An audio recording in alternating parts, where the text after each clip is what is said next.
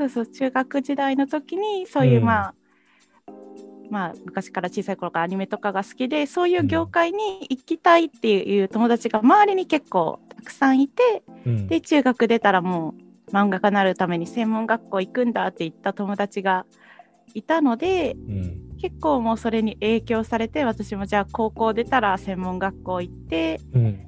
声優の道に行きたいなっていうのがうん。まああってうんまあ親にはそんなにはよしとはされなかったけど説得してそっち行ってずっとしがみついてダラダラ来たらここにいるみたいな。いやいやいやそんなことないですよ。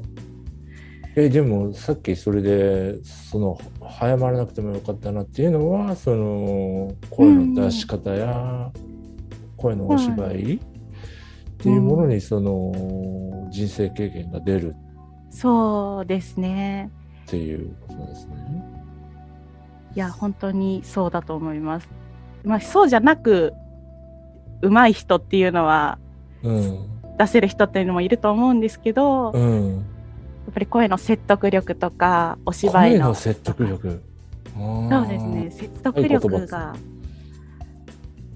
なんか過去にうん。国語の教師をしていた人がほ声優さんとしてまあやりたいなって言ってもう。うん。うもうお子さんとかも大きくなったから、今から自分の道を目指そうって言ってうん声優を目指して今声優やられてる方とかもいらっしゃってうん。やっぱり声のその演技を今までたくさんやってきたわけではないけれどもうん。声にやっぱり説得力があるし伝える力っていうのもあるし、うん。ってすごい思ったんですね。うんそれはなんかそれを人生を積んでないと出せないものなんだなっていうのはすごく思いましたし、いやーでもちょっと感じたことがあってね僕、はあのたまたまなんですけどあの 今朝ねはい、朝4時とか朝5時ぐらいにうん。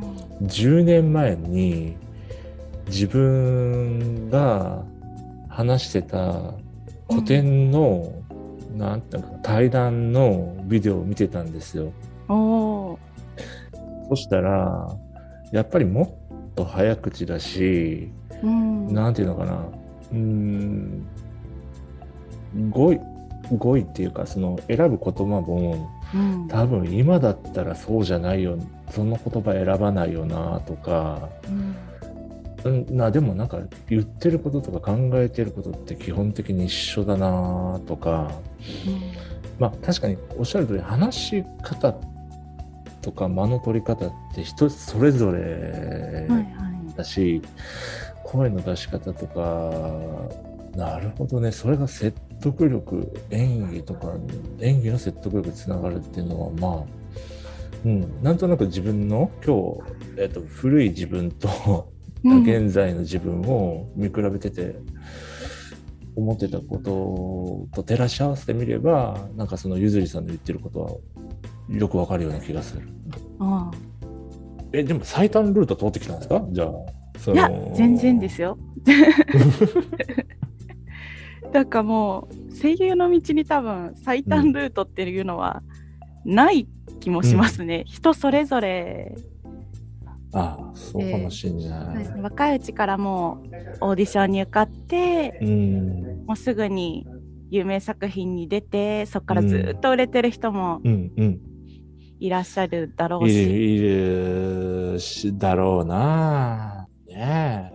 こんなの言ったら声優ファンに怒鳴られるんだろうけど。もう僕は今年48なんですよ。うん。うん、でだからあれだけどやっぱりなんか見た目じゃなくって歌って踊れるとかさそんなの後二の次でいいじゃんとかって思ってるんだけど ハードル上げすぎじゃねえみたいな。うん。うん何を求めてるのとかって思う時っていうか思う派で。思う派でそういうコンプレックスをあえて言うとあのやっぱり受け口であのは反対交互なんですよしかも。で、舌も長くって小さい頃話すの苦手だったからどもりとか滑舌が悪くって話し方にコンプレックスああのやっぱり滑舌よく喋れるとかはいはい。声の出し方を変えれるとかでそれだけですげえなって思うんですけどえーでも私、古川さんのこの現在地をちょこっと聞かせてもらったんですけど、うん私はすごくいいと思いましたけど。何なんかが何が？聞いてて心地よい声とテンポだなと思ってあ聞きました。どっちの？えしゃしゃべる人？古川の？はい、そうです。古川さんのそのテンポとはい。声が心地いいから、なんかその、のいい意味でながら聞きができるなっていう。あありがとうございます。そっかそう言っていただけるとうん。ありがとうございます。でも私もなんか別に喋りが得意とか、自分の声がいいと思ってるわけでもなく、全然コンプレックスの塊で、うん。でもしなんかその見た目とかにも自信があったならば、うん。多分声優じゃなくてもっとお芝居全面に自分が出ていく側に多分なりたかったんだろうなとも思いますし。うんあじゃあその何？お芝居とか演技の方演技っていうのにすごく興味がああるもうそうですね。へでももうなんかそこは現実と向き合って多分そんなお芝居でもやっぱりそのうん。別に確かに美人じゃなくてもいいしスタイルが良くてもうん。ね、いいわけじゃない役もたくさんあある。からそんなにこだわらなくていいと思うんですけどなんかやっぱそれを前面に出す勇気とかもなくうん。みたいな。うーん。いやー世の中っていうかうーん悪い意味で日本見た目にこだわってるからねしょうもないしょうもないというか審査する側がねオーディションする側が、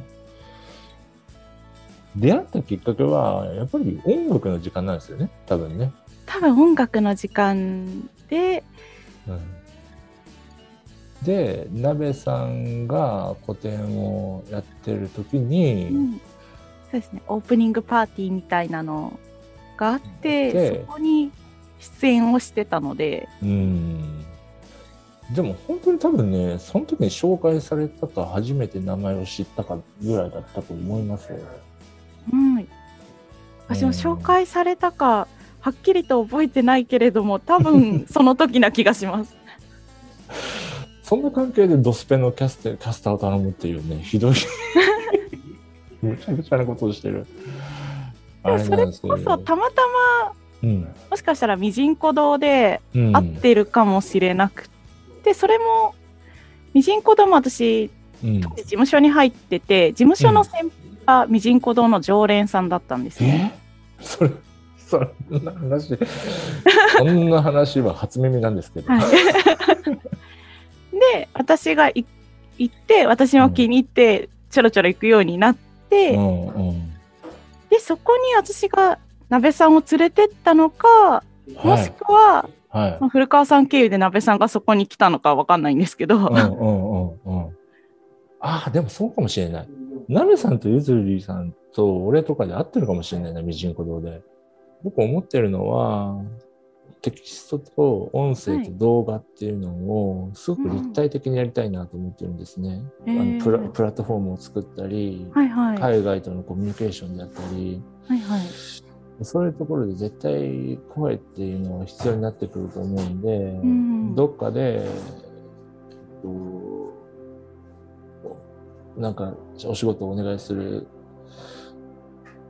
可能性はあると思ってますんで、ありがとうございます。うん、期待しないで待っててくださいね。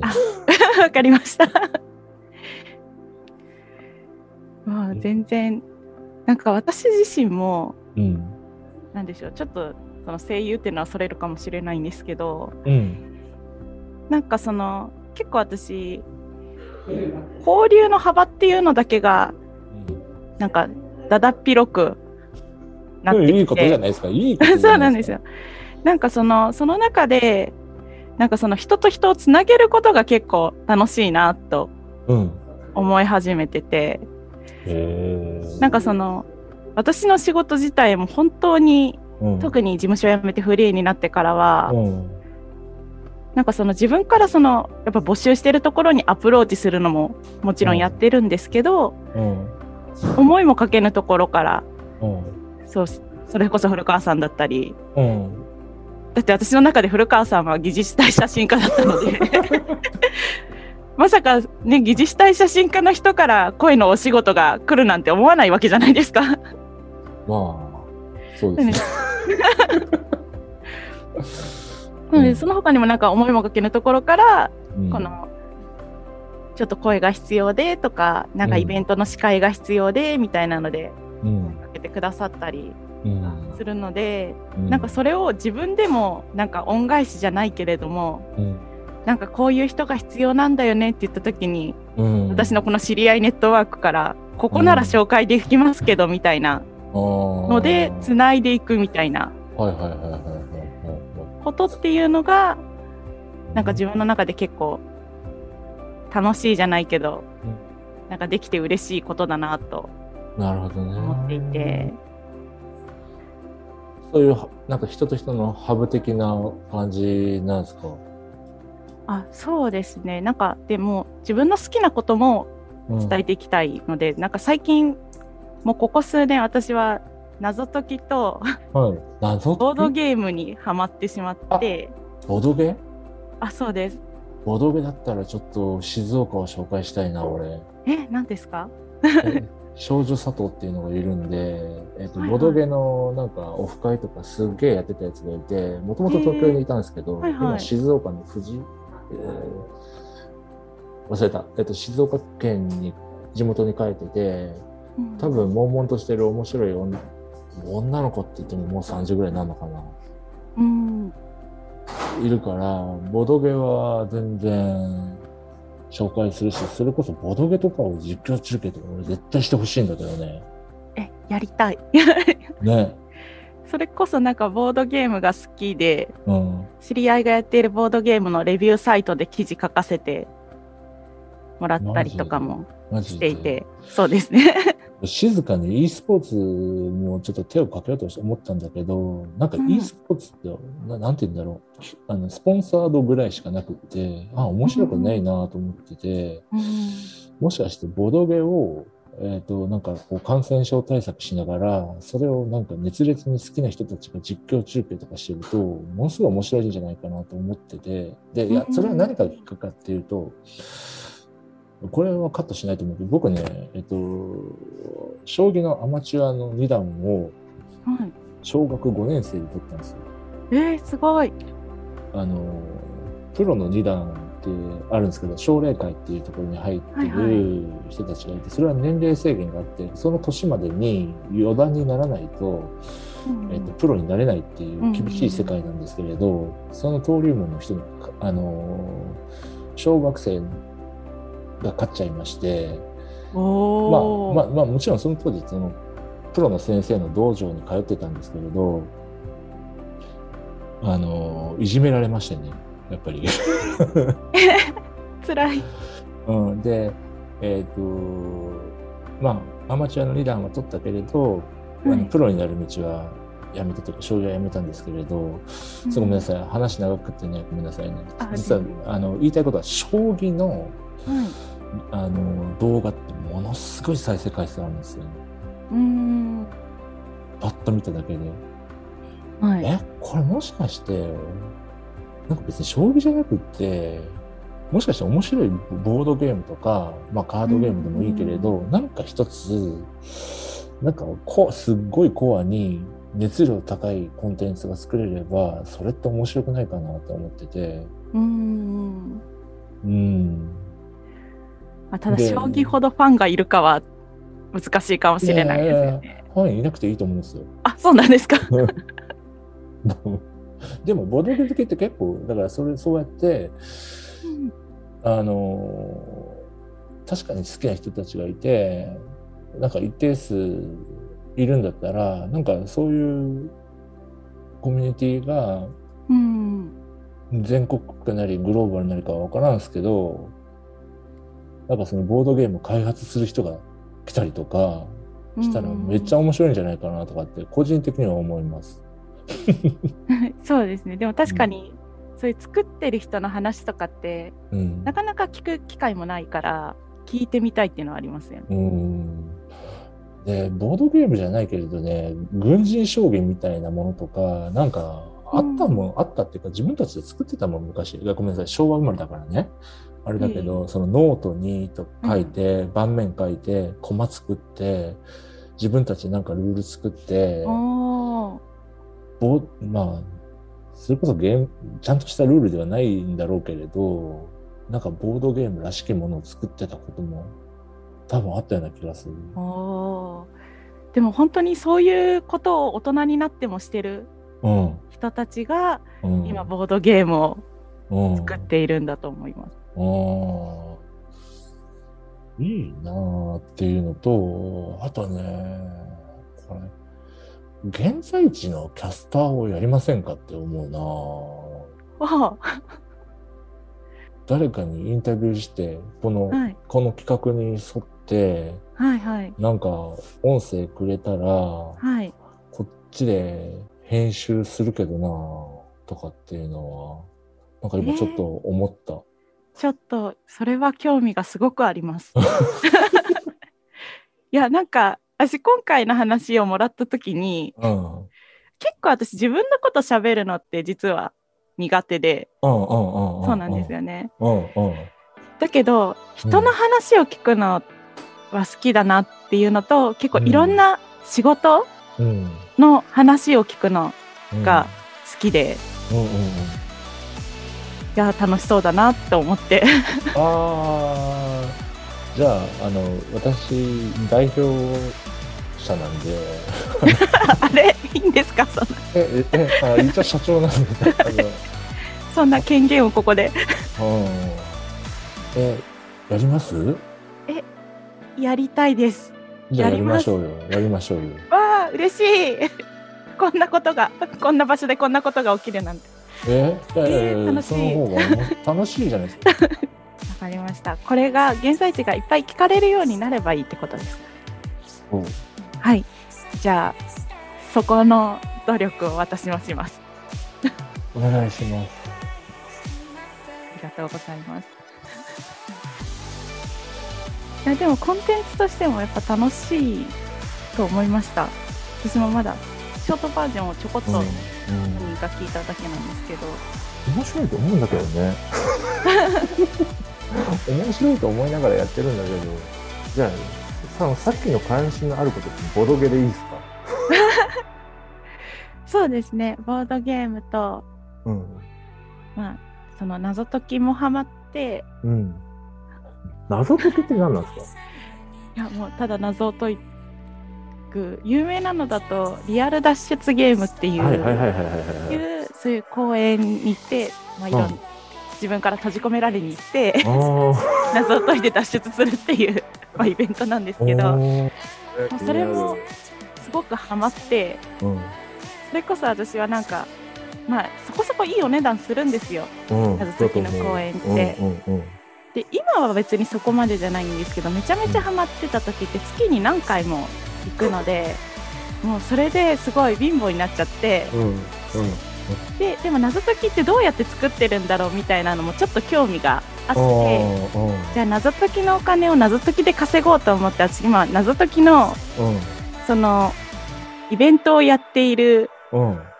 そのまあイベント会場みたいなところでね。もうちょっと働いていて、うんうんうんうん だから作る人ってあこういう人なんだとうん。か、そうっすよね。そうっすよね。意外とこうやって作ってるんだみたいなところがうんうんうん知れたりして、それも楽しかったですね。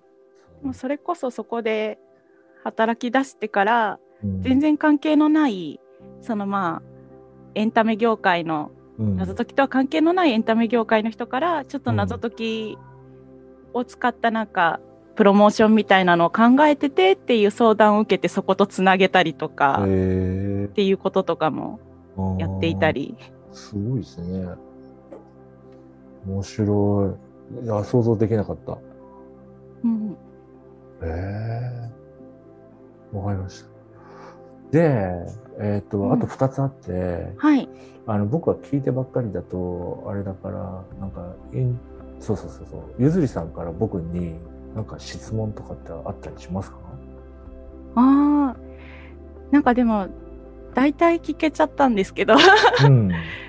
それこそ、私はこの、やっぱり私の中の古川さんが疑似したい写真家うん。だったけど、こういう音声コンテンツうん。をなんで始めたのかなっていうのはすごい聞こうかなと思ってたんですけど、うん。ほぼ聞いたかなっていうう感じ。ん。でも、本当に一番は、あうんの、テキストって読むのめんどくさいじゃないですか。で、僕、うんテキストって作る側だったんですよ。はいあの、6月まで。うんうんまあ今でも作ってますけれど、文字うんとか、あの、記事とか SEO とかやってたんですよ。うんで、いかに読まれるためにどう工夫すればいいのかっていうのまで分かってるんだけど、すごく読むのめんどくさいんですよね。ああ、わかります。飛ばし読みできるようにとかって言ってるけど、飛ばし読みすらめんどくさいと思ってて、か動画はまあ可能性はあるんだけれど、はいただなんだろうな、YouTube とかも見てますよ、僕も毎日。うんで、も、うん、絵なくてもいいんじゃね？とかって思いながら、はあ。のー偉い人たちが話してたり、それこそ養老孟司先生が話してるのを聞いてたりとか、ビジネスの話をとか、ホリエモンとか耳で聞いてたりするわけいですよ。うんああ、これ音声でいいよね。じゃあ最終的にはうん。古川さんの現在地具体的な 現在地が。うん、どこかで聞けるかもしれないということで、そうですね。あのー前聞かれてね、しどろもどろになったんで、うん、じ実際に聞いた人がいて、あの、あの、い あのその後に僕答えを用意しました。おうん、それを今言うかどうかは、あの、ゆずりさんに任せますけれど。えーどうしよう。ここで出していいんですかね。ああ、多分、多分どうせ変わるだろうから。あじゃあ現時点の古川さんの現在地は。現在地はね、もう先に行かれちゃいましたけれど、えっ、と、前園さんは宇宙ステーションまで行きましたけれど、うん。うん、僕はなんとなくね、成層圏ぐらいをさまよってる感じですかね。うん。なんかね、うん、すごい物事を結構俯瞰して、しかもちょっと今、さっきアフリカとか行ったりとか、英語使おうとかって言ったりとか、あとは別のトークでも海外移住の話をしてるんですけれど、はい。あの、ちょっとグローバルレベルで見ようとしてて、うん。あの、視点をすごくこう俯瞰して見るようにしてます、今。うん。いろんなことを。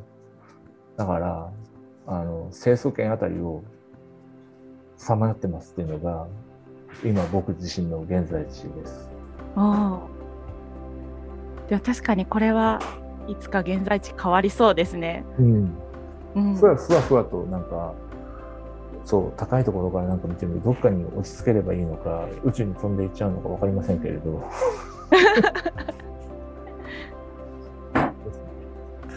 じゃあ、ゆずりさんの現在地は？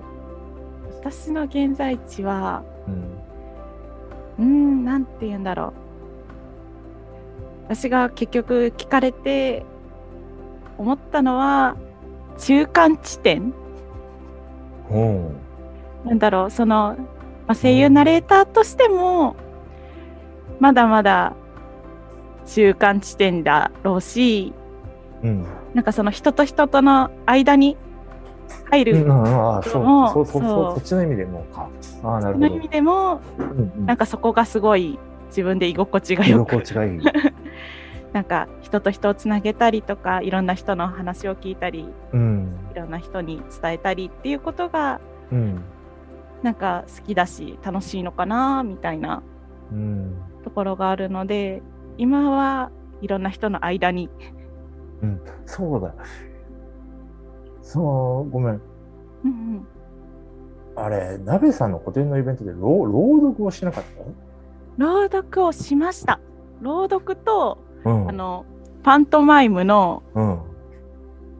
パフォーマンスみたいな。そうだよ。ので朗読だ。そうだ、そうだ。それこそその、動きをほぼ、空田晴夫奈さんにやってもらって、私が読む。でもだんだん、なんか私も動くようになりみたいな、っうんていうパフォーマンスあを面白い、面白い、面白い。やっていて。そうなんですよね。朗読も好きで、私さっうんきその古川さんが、あのテキストって読むのうん。大変じゃないですかっていう話をしたときに、うん。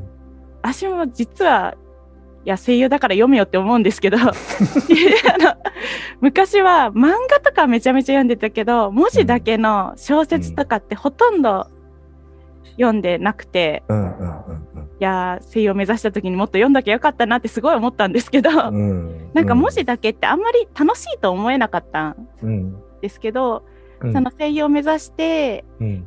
養成所に入った時に朗読のレッスンを受けて、先輩は朗読とかをレッスンで聞いたりしてると、あ、物語って文字だけでもこんなに面白いんだって思ったんですよあね。うんうんうんなんかそれを文字だけで見た時わからなかったけど、うん。うん。音声で聞いた時に、あ、すごい楽しいと思えたから、なんかそういうのを知ってほしいなっていう、私みたいに文字があんまり苦手だった人も、意外と読んでみると物語すごい面白いよっていうのが、うん。音声で気づけるかもしれないから、なんかそういうのを伝えていけたらなっていうのはすごい思いますね。